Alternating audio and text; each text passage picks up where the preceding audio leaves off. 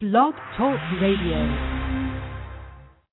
Good evening and blessings, and welcome to another installment of the Gist of Freedom Estate.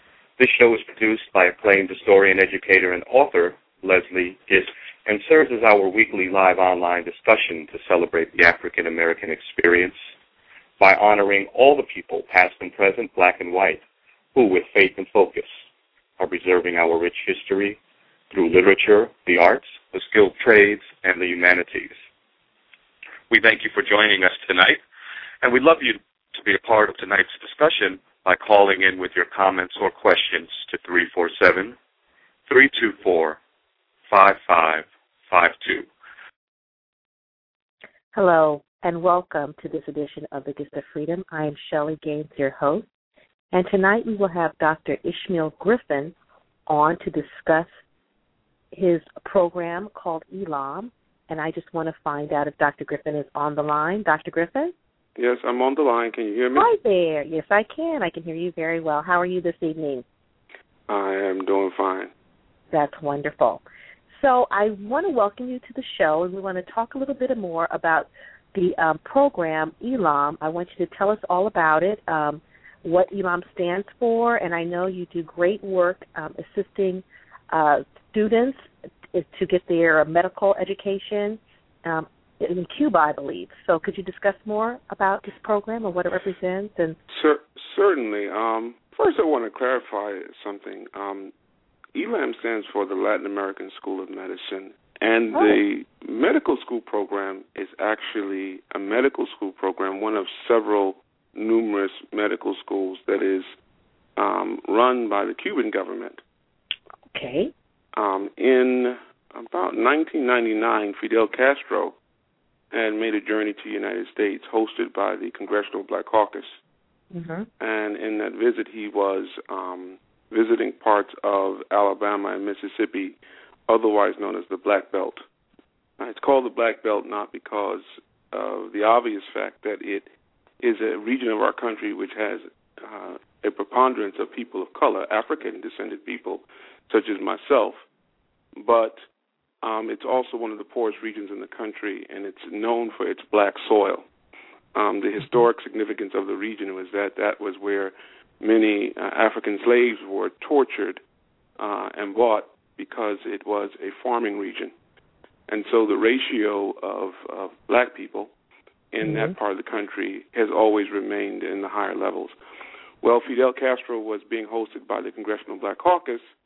Uh, one of the members of the Congressional Black Caucus, uh, Congressman Bennie Thompson, hmm uh, suggested to Fidel Castro, uh, asked, a, asked a question, and he said he would like, um, it would, wouldn't it be nice if there were uh, uh, physicians, uh, physician service in the United States to serve the Black Belt as um, as Fidel Castro had in Cuba. As you know, I mean, and many people don't know, Cuba has one of the highest ratios of doctors to patients in the world, and uh, Wow. healthcare there is completely free. No, I never realized they had that many physicians in Cuba. That's wonderful. Yeah. Um, and uh, Fidel Castro responded certainly, Mhm. and he suggested that he would um, educate.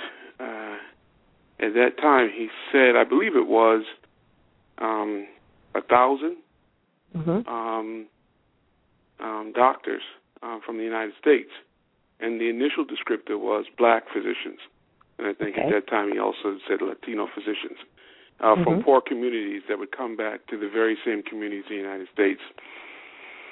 Most of the members of the Congressional Black Caucus who were there um, found the, the offer quite ridiculous and um, paid no attention to it. On a second visit to Cuba, Mhm. that was hosted by the Congressional Black Caucus. The offer reiterated was reiterated, and uh, that's where this journey of now somewhere up to 180 U.S. students who have uh, studied in Cuba under a free scholarship program began. Wonderful. Wow. So now, okay, so the idea was um, kind of born after that second visit by the, the Black Caucus. So now, how were, do you know how these students were recruited and And when did they actually the program begin, where the students actually started going to Cuba for their medical education? Yeah, no, it, the the Latin American School of Medicine was actually mm-hmm. founded in 1999 as a result of Hurricanes Mitch and George. Okay. And mm-hmm. it was Cuba's attempts to re- respond to that disaster response in the Caribbean. And it okay. started with several Caribbean countries that Cuba had uh, taken on and given their medical students free scholarships to study. Mm-hmm. And now it's become the largest medical school in the world with over uh, 120 uh, delegations from different countries, the United States being one of them. Um, so this program started in about 1999. Well, mm-hmm. the program was was birthed in 1999. The first U.S. class uh, started uh, in Cuba, and I believe it was 2001. Okay. Um, but there was one student who started and was given an advanced standing. His name is Dr. Cedric Edwards.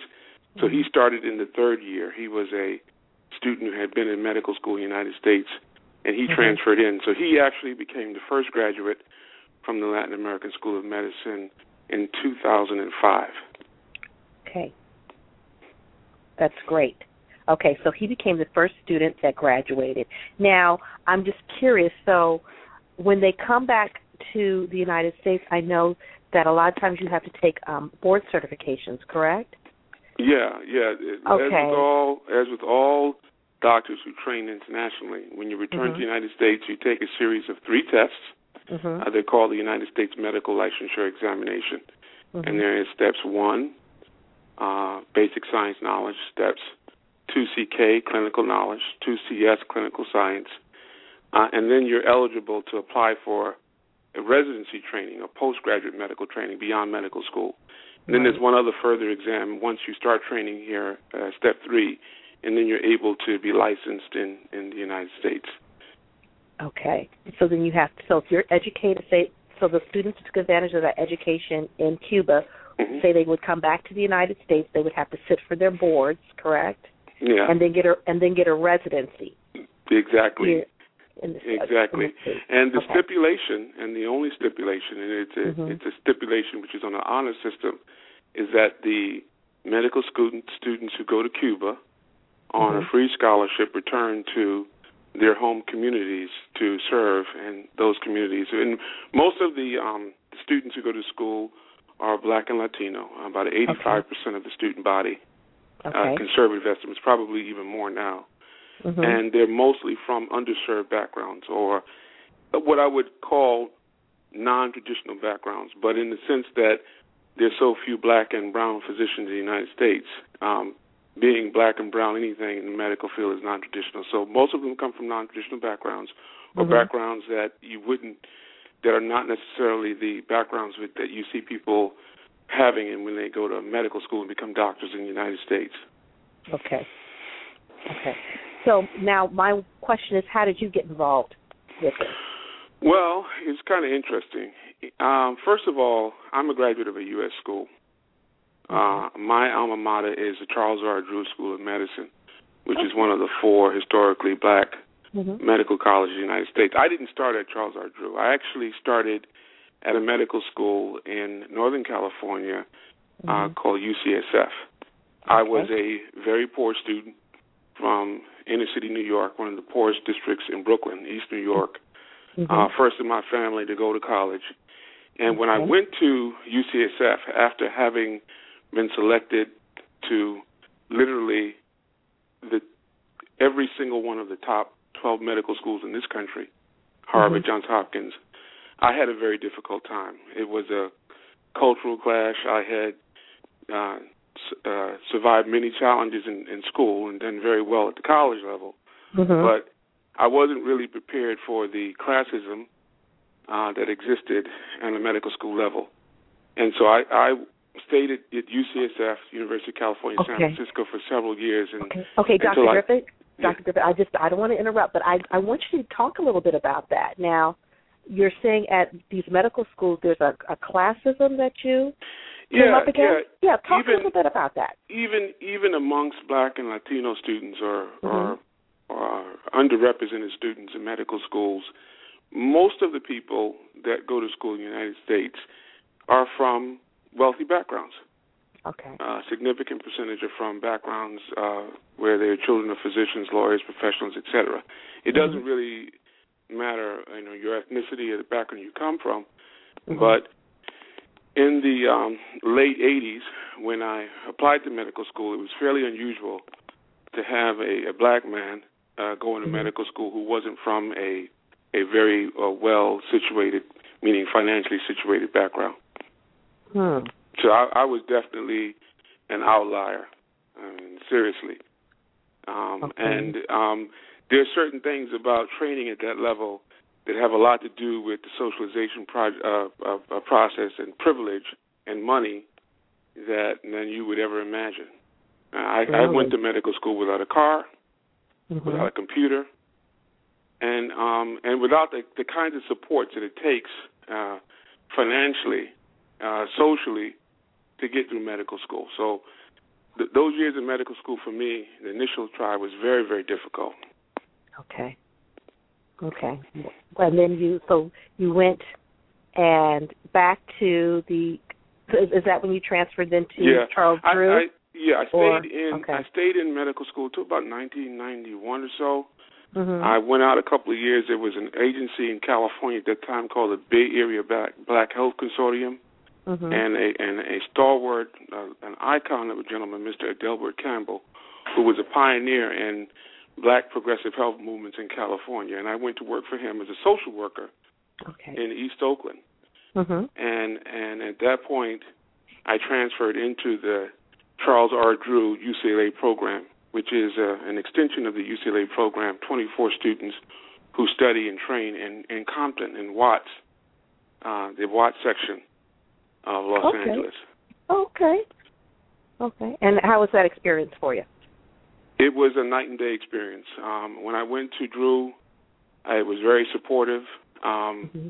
It was a fit both socially and, mm-hmm. and and in a lot of ways Charles R. Drew being one of the four historically black medical colleges, there were many black students there, many of them who had trained at Howard and Meharry, and mm-hmm. at that time the new medical school, Morehouse, and they were there uh, getting postgraduate training and uh, going to medical school. The, the class at Drew was at that time probably if 24 students, uh, 23 of us were either black, Latino, or other underrepresented. Okay. Okay. And so, where did you do your residency? I ended up moving back to New York City, and I did mm-hmm. my residency in emergency medicine at uh, St. Luke's Roosevelt Hospital Center in in in, okay. in Upper Manhattan. Mhm. In Lower and, Harlem, or Upper Manhattan, as one would say.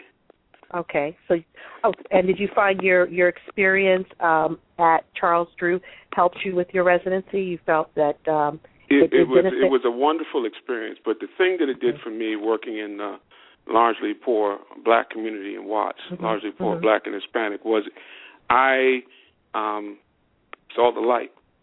Um, I was always committed to coming back to my home community, mm-hmm. but it, it was a natural fit. That's when I realized that, you know, as much as I trained to be a physician, staying in communities that need black and brown communities was was where I want to be. It, it was a it was an absolute fit. I love the faculty at Drew. I mm-hmm. love the students, and most of all, I love the community I was working with. I was I was studying at a time. It, was at the height of the the gang war between the Crips and the Bloods. Wow! And there was a lot, a lot. of yeah, and the hospital that the training was at was Martin Luther King Hospital Center, which is now closed, uh, mm-hmm. regretfully. But it was a wonderful experience, and the medical school still goes on, but the hospital has since closed. Okay. Okay. So then you come back. You come back to New York. You do your residency. Came back and, to uh, New York, did my mm-hmm. residency, mm-hmm. uh, passed my board exam, became board certified, and then I started mm-hmm. going on faculties. Okay. I went on, uh, joined the faculty initially at the University of Mississippi mm-hmm. uh, as a core faculty person in, in the emergency medicine residency training program, mm-hmm. and then University of Alabama. And so, back to how how I came involved in with the medical school project. I was at the University of Alabama Birmingham okay. when they started a residency program at the Sole Trauma Center in Birmingham, Alabama. Mm-hmm. Birmingham, Alabama is, in conservative estimates, about 70% African American, and a large part of the city is poor. They started a residency program in emergency medicine mm-hmm. in the only trauma center where, where people came to to receive a certain level of care in a state funded hospital. Mm-hmm. And in the initial class of the emergency medicine training program, there was not a single black or Hispanic person. Really? Um, every single one of the um, doctors that started in that program in the initial year were, did, it, let's just put it this way, it did not reflect the city of Birmingham. Okay. Wow. So I, I soon found myself in a big battle with the then chairman to um to push for the first two black and first Latino and first Asian residents in the program at at emergency medicine residency training program at University of Alabama. Mm-hmm. As I was on my way out, as a result of being successful in that battle, but not successful for myself professionally, as a result of the battle with the chairman, Okay. There was a student who came to the University of Alabama who was a second year medical student at Atlanta. Mm-hmm. And she spoke at the School of Public Health. I found out about the uh, medical school program in Cuba, and it was a natural fit. Found out that the program was supported by the Congressional Black Caucus. Mm-hmm. Found out that it meant training black and brown doctors to serve black and brown communities in the United States. Okay. And it was consistent with everything that I had trained myself for and committed myself to since my graduation from Drew. Okay.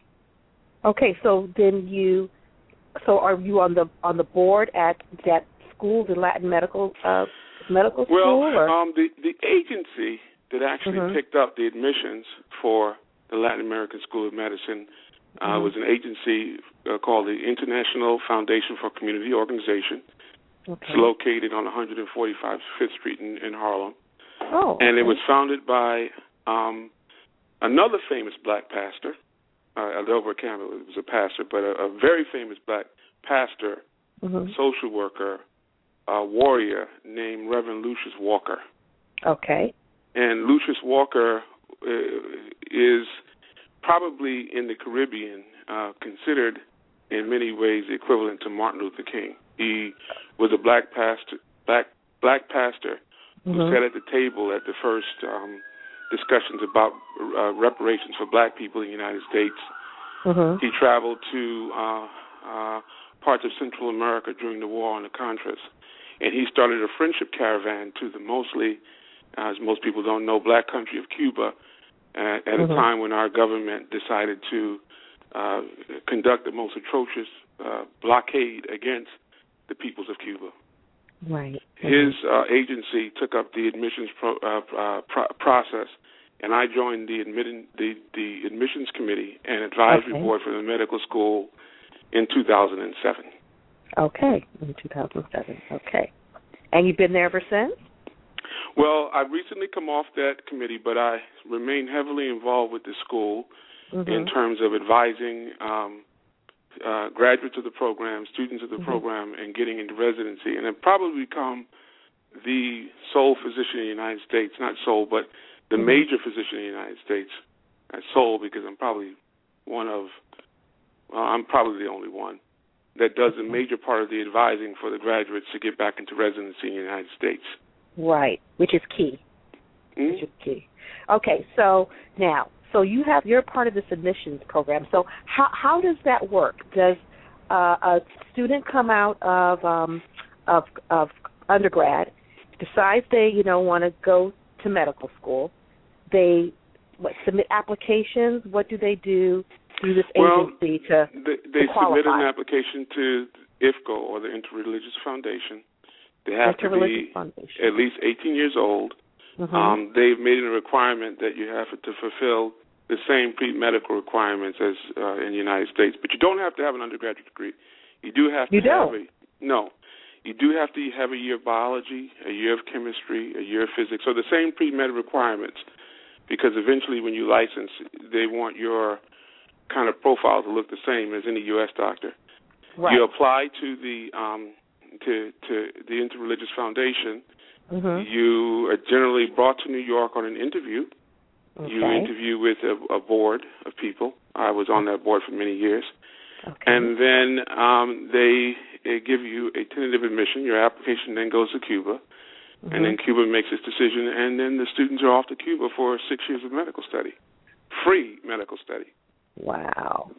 Okay, I think that deserves to be repeated one more time for those listening because uh, that's quite unbelievable. I'm sitting here like, uh, wow, because I was a pharmaceutical representative and I never heard anything like this before in my past. So it's very interesting. Okay, so let's review. So then they go to. Is there a website for the Interreligious Foundation? Yeah, you can Google IFCO.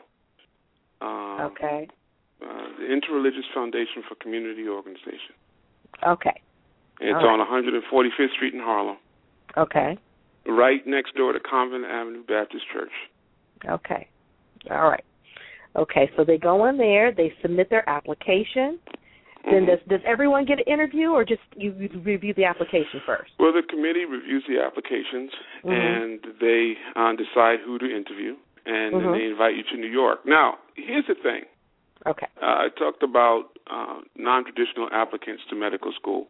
The thing about the program is that um, it picks people with the commitment, and it does not do what most U.S. medical schools do, and deny students the ability to move forward and be physicians based upon um, the typical, um, sometimes um, uh, uh, process in the United States, which is which is really a process just to throw hurdles in front of people.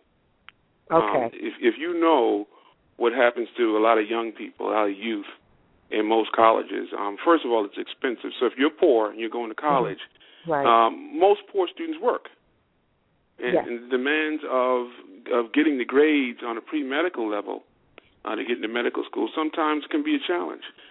So the the committee at IFCO, which is comprised of progressive peoples, a number Mhm. of them uh, black and Latino, and who can really look at those applications and really look into them, it does a very different thing. We first of all look at the student's commitment Mhm.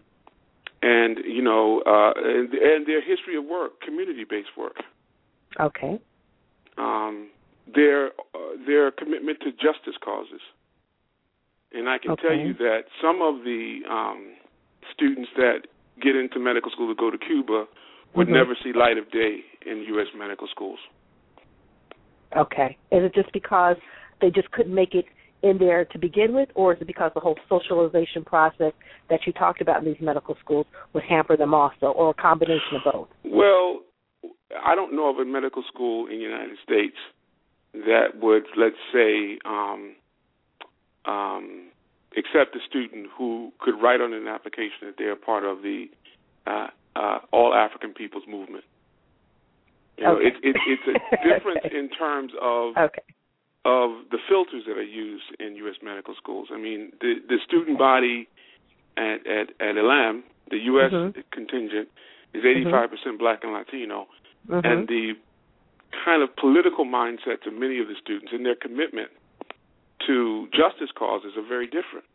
Okay. And to be able to write that and to have that respected in the medical school admissions process is really um, uh, quite a challenge if you apply to U.S. medical schools. Um, I I know. So so it's you know you know you know anyone writing about significant involvement in poor Black and Latino communities, and and Mhm. having that be the reason for their going to medical school that's unusual. And, right. And there's a there's a bias against that when you apply to U.S. medical schools. Who are looking for cookie cutter. They're looking for the organic chemistry with an A.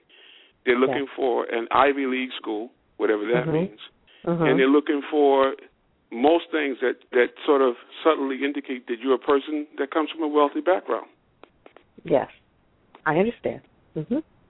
I understand. And they pick Okay. up on that and, and they regenerate themselves. But you know, a different thing is done you know, through the admissions process to ELAM. Mhm. Mhm.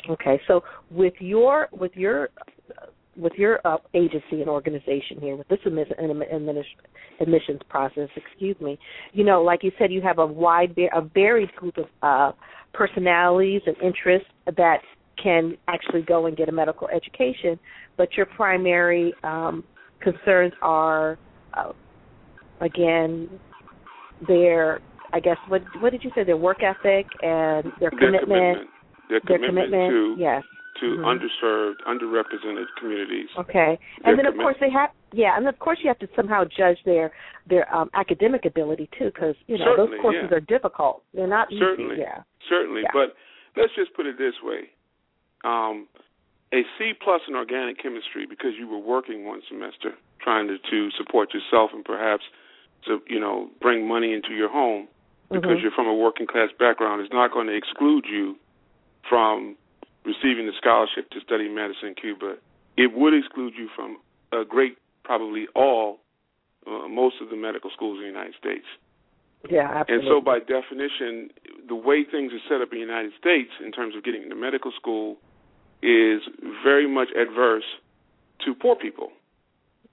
Yeah. It, it, it's way towards those people with the financial and the social resources to jump those hurdles mm-hmm.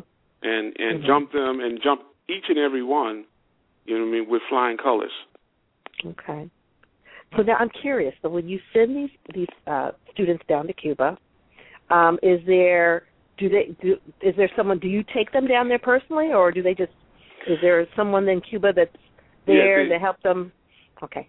Yeah, uh, IFCO brings them down.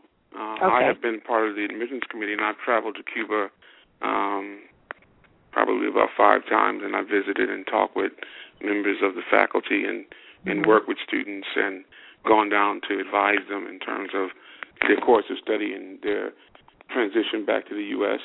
Mm-hmm. And um, there's a network of physicians in the U.S.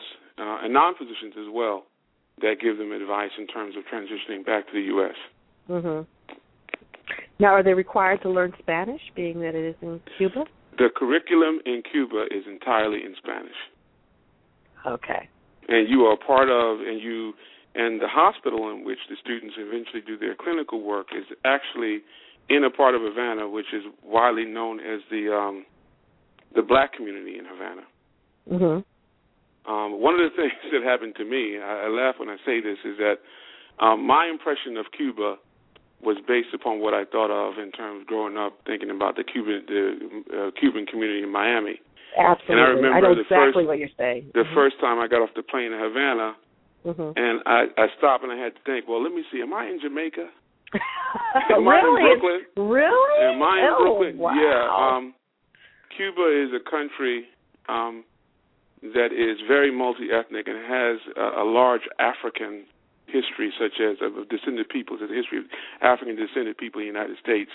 Mm-hmm. I remember being on a street in um, in Havana, in this section of Cuba, I talked about in Havana, I talked about on Martin Luther King Boulevard uh, at the Iglesia Bautista, the Ebenezer Baptist Church on Martin Luther King Boulevard in Havana. Sound familiar? and on Sunday yes, morning, and seeing about six or seven black women with church hats going to wow. church. And what people don't know is that before the blockade, Cuba and the United States had a very close history. Right. And so a lot of the culture in Cuba, when you really get down there and you really watch it, is mm-hmm. very similar to the United States, and it makes you kind of it stops you in your tracks because they never tell us that in school. Yes. No, you don't know. No, you never learn that. That is true. And and me personally, I didn't realize there were black Cubans until I saw the Olympic team. and I said, oh, okay. If you went because to Cuba, if you went to Cuba and asked if there's black Cuba, well, you wouldn't ask that question if you got off the plane. As soon as you got off the plane, you would quickly know, you would quickly dis- discern that there are definitely black people in Cuba. oh boy, that's so interesting. So Mm. now, do the, do you, when the students go down there, do they have the difficulty trying to learn Spanish because they're learning medical terms in Spanish? So it, it to me, it seems like the program would lend itself more to maybe Latino students here in the United States, being that they have, you know, a, a leg up on the language issue. Well, it's kind of interesting. A, a good number of the students who go to the school are actually Afro Latino. Okay. Um, Mhm. um, a good number of the students, um, through just the, by where they lived, like I knew Mhm. Spanish because I grew up in East New York, in Okay. a multicultural community, so they know Spanish. Uh-huh. and um and you, you they they you go to a very intensive medical education program in the first two years where you learn Spanish.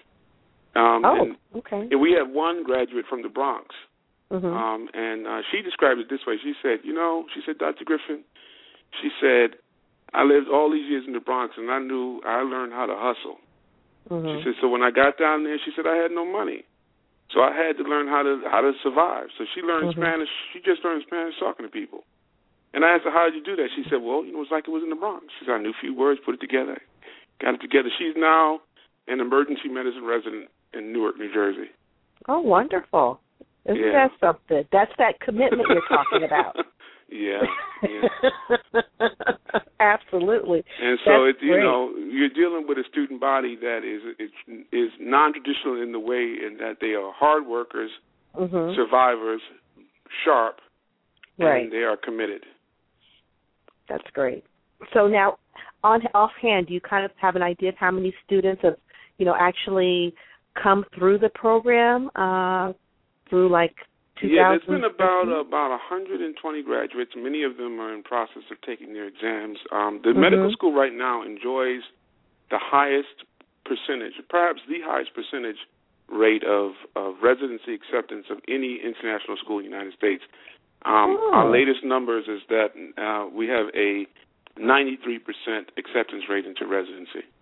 That's uh, wonderful. It, it it is it's something that hasn't gotten gotten out on the airwaves or in the academic literature yet, but it's it's a shocker because many of these students were students that um, if they had applied uh, when they were applying to medical school, most U.S. medical schools would have probably um, not accepted them, not Mhm. because they couldn't have done the work, but because they were kind of selecting out other criteria.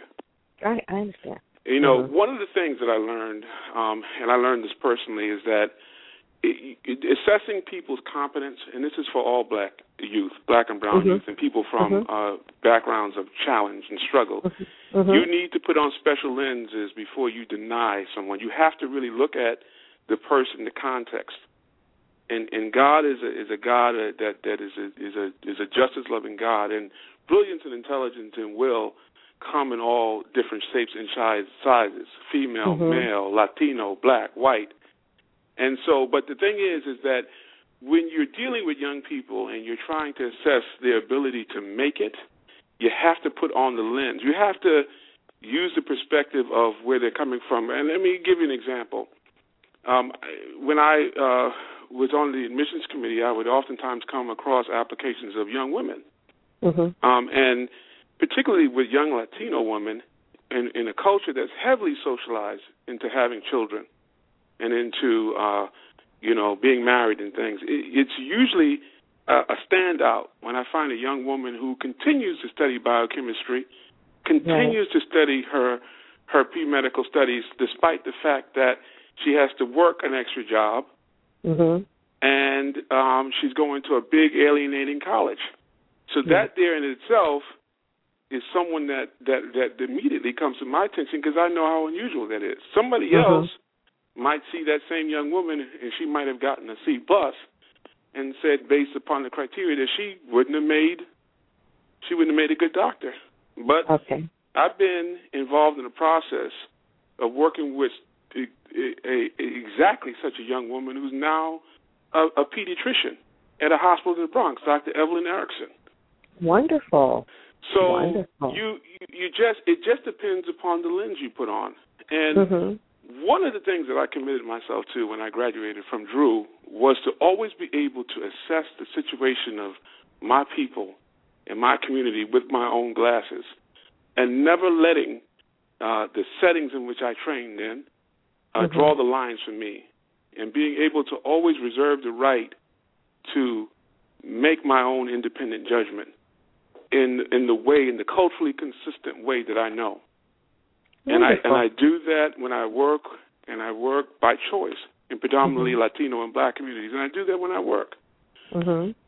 And and and, and one of the premises, the underlying premises of this program, is to create a cadre of doctors who are out there who add meaningfully to the medical community in the United States because they have that different perspective. Because Yeah. with that different perspective, everybody gets uh, equal health care. Everybody, because a doctor is an advocate. Mhm. Well, it should be. Yeah. It should be. yes, that's that's that's wonderful. I like the fact that you know you're making efforts out there to open up the opportunities so we can have other viewpoints and you know people in the community need doctors that they can can connect with you know and and this this definitely expands uh, what you have out there as far as you know the sensibilities of different people because they come from those areas. So they're they're they're more empathetic than maybe a physician who comes from a wealthy wealthy environment. And thrown in these poor environments and they don't really have a clue how to interact with their patients. Yeah. If i if i may when i when i worked in mississippi i mm-hmm. was doing a lot of locums work in predominantly black communities just north of jackson mississippi Mm-hmm. And I always had this situation when I worked, uh, being a rare black physician working in Mississippi, where after everyone left the room, someone in the patient's family, black family, would come to me and say, and whisper, "It's so good to see you." and I never knew what that. And then they would ask me, "Well, you know, do you do you have a practice?" And what I realized is that they were basically telling me that the context in which they were receiving it, they weren't comfortable. No. And and I remember the the the the, the dissonance of the, what happened when people saw me, the doctor, talking with the patients. So they I'd be talking with Mr. Wilson, and mm-hmm. everybody be looking shocked. Uh, the reason why I did that is because Mr. Wilson reminded me of my uncle. Yes. So I wasn't going to certainly practice medicine that way, and the patients saw it, and it created that kind of uh, positive interchange. Mm-hmm. And I've been like that all of my professional career. And my job is to create other doctors who who who who basically erase the lines and who do that kind of thing. Who you know, you know, I have no problem breaking out. ¿Cómo está? Bien. Mm-hmm. And tu mm-hmm. mamá. You know, and you know, and, and and and getting close and personal with people, letting them know that I identify with them. Yeah. And and at times when families want to leave against medical advice, I honestly say to them, no, I don't like to do that. That's for the hospital. That that mm-hmm. that's legally saves the hospital, but you know ethically, and I tell my patients this all the time. At the end of the day, when I take off this coat, I don't become Dr. Griffin. I become Ishmael, and I go home with a conscience, and I remember your face. And I don't, wow. and I personally, I don't want to do anything wrong because, you know, that's going to stay with me. Yeah. And they're shocked. They look at me, and they're. My other uh, thing I tell people, you know, I've worked in some large uh poor city hospitals. I remember one administrator got mad at me because I went out and I told some of the black people that came to the hospital, I said, please don't come in here and beg me. This is not the welfare office. Mm-hmm. The administrator got upset. She turned red, and the patient said, "No, we understand them perfectly." What I was telling them was that what I expect of them and what they can expect of me is a professional exchange, and that some of the culturalization, the begging culturalization that black people are put in because we feel that we don't have, I don't want that from them. They can do that with the other doctors. But with Dr. Griffin, no. Mm-hmm. You don't have to beg me for nothing. Mm-hmm. And yeah. the patients got it, administrators didn't get it. well, you know, they're coming from a whole different environment. they thought you crossed some line. they didn't realize no, the, the you, were, patient... you were keeping it real. So I say, I said, this is not the welfare office. You can turn that off right there. That's what they do down at the welfare office. But this here is a hospital. oh, that is that's hysterical. okay, so where are you at now, Dr. Griffith? What are you doing now? I practice. I'm a director, uh, assistant director of a of a, a 9,000 volume emergency department in the Bushwick area of Brooklyn. Mm-hmm. And I'm very proud to be in another underserved, predominantly Latino and Black community in that area, Wyckoff Heights Hospital. Mm-hmm. Um, I'm happy with what I do. I'm happy in the ways in which I'm able to make a difference and I am so happy that all of my life that I've dedicated myself to this. And there are 10 of the ELAM graduates that are hired there, and there are hmm. two of the graduates that are starting residency training in the hospital. Wonderful. Absolutely wonderful. So the the cycle continues. That's great. Exactly. Yes, that's wonderful. Is there anything else you'd like to add? I mean, would you like to give that website again? Is there any yeah. final um, closing words? Okay. Yeah, I don't know the exact website if I wasn't quite prepared for that, but if you okay. uh, go into your web browser and you put in Interreligious Foundation for Community mm-hmm. Organization or IFCO, I-F-C-O, You'll mm-hmm. come to the web page or just Google IFCO and Cuba. Mm-hmm. And all of the information about applying to the medical school program will be there. Okay. Uh, it'll give you an application packet. Mm-hmm. It'll give you instructions as to what you need to prepare mm-hmm. to get into the program. Mm-hmm. It's a wonderful program. Um, we had our first graduate now starting a surgery training program at Columbia uh, uh at Columbia Presbyterian in New York City. We have uh, residents uh, doing family medicine at UCLA in Los Angeles. Mm-hmm. We have uh, a graduate now doing uh, fellowship training in uh, infectious diseases at Kings County Hospital Center. Wonderful. And um, each year um, we have a, a, a numerous graduates who gain residency, and the graduates are doing excellently. That's that's wonderful. Do they have little mini reunions or anything like that that they that they all that they get together? I'm just throwing well, it out. we have, we have the program has students from about 45 different states, mm-hmm. and so the the uh, the state of origin of many of the people are, are across the United States. So it's kind of hard. Mm-hmm. We we have uh, a large number of students from the New York City area, mm-hmm. and from the Bay Area, and from the Los Angeles area. And now Okay. we're we're having large numbers of students from the Atlanta area. Okay. But um, most of the reunioning happens locally with the people that that live in that region. Okay. Wonderful. It's just nice that that you know you have that sense of community with with uh, you know your students that come through the program and everyone that's affiliated. Just nice to know that, like you said, the cycle continues. So, is is that it? Anything else you'd like to add? It's been a pleasure speaking with you. Is there anything else you'd like to? Yeah, um, I would just like to add that um, you know we live in a country where um, we have relations to other countries near us, Mm-hmm. Mm-hmm. and um, the more that I have kind of worked and understood our neighbor to the south, I realized that somewhere in the um, 1950s, when black people were being exploited and terrorized in Cuba, uh, they fought for their freedom Mm-hmm. and their autonomy.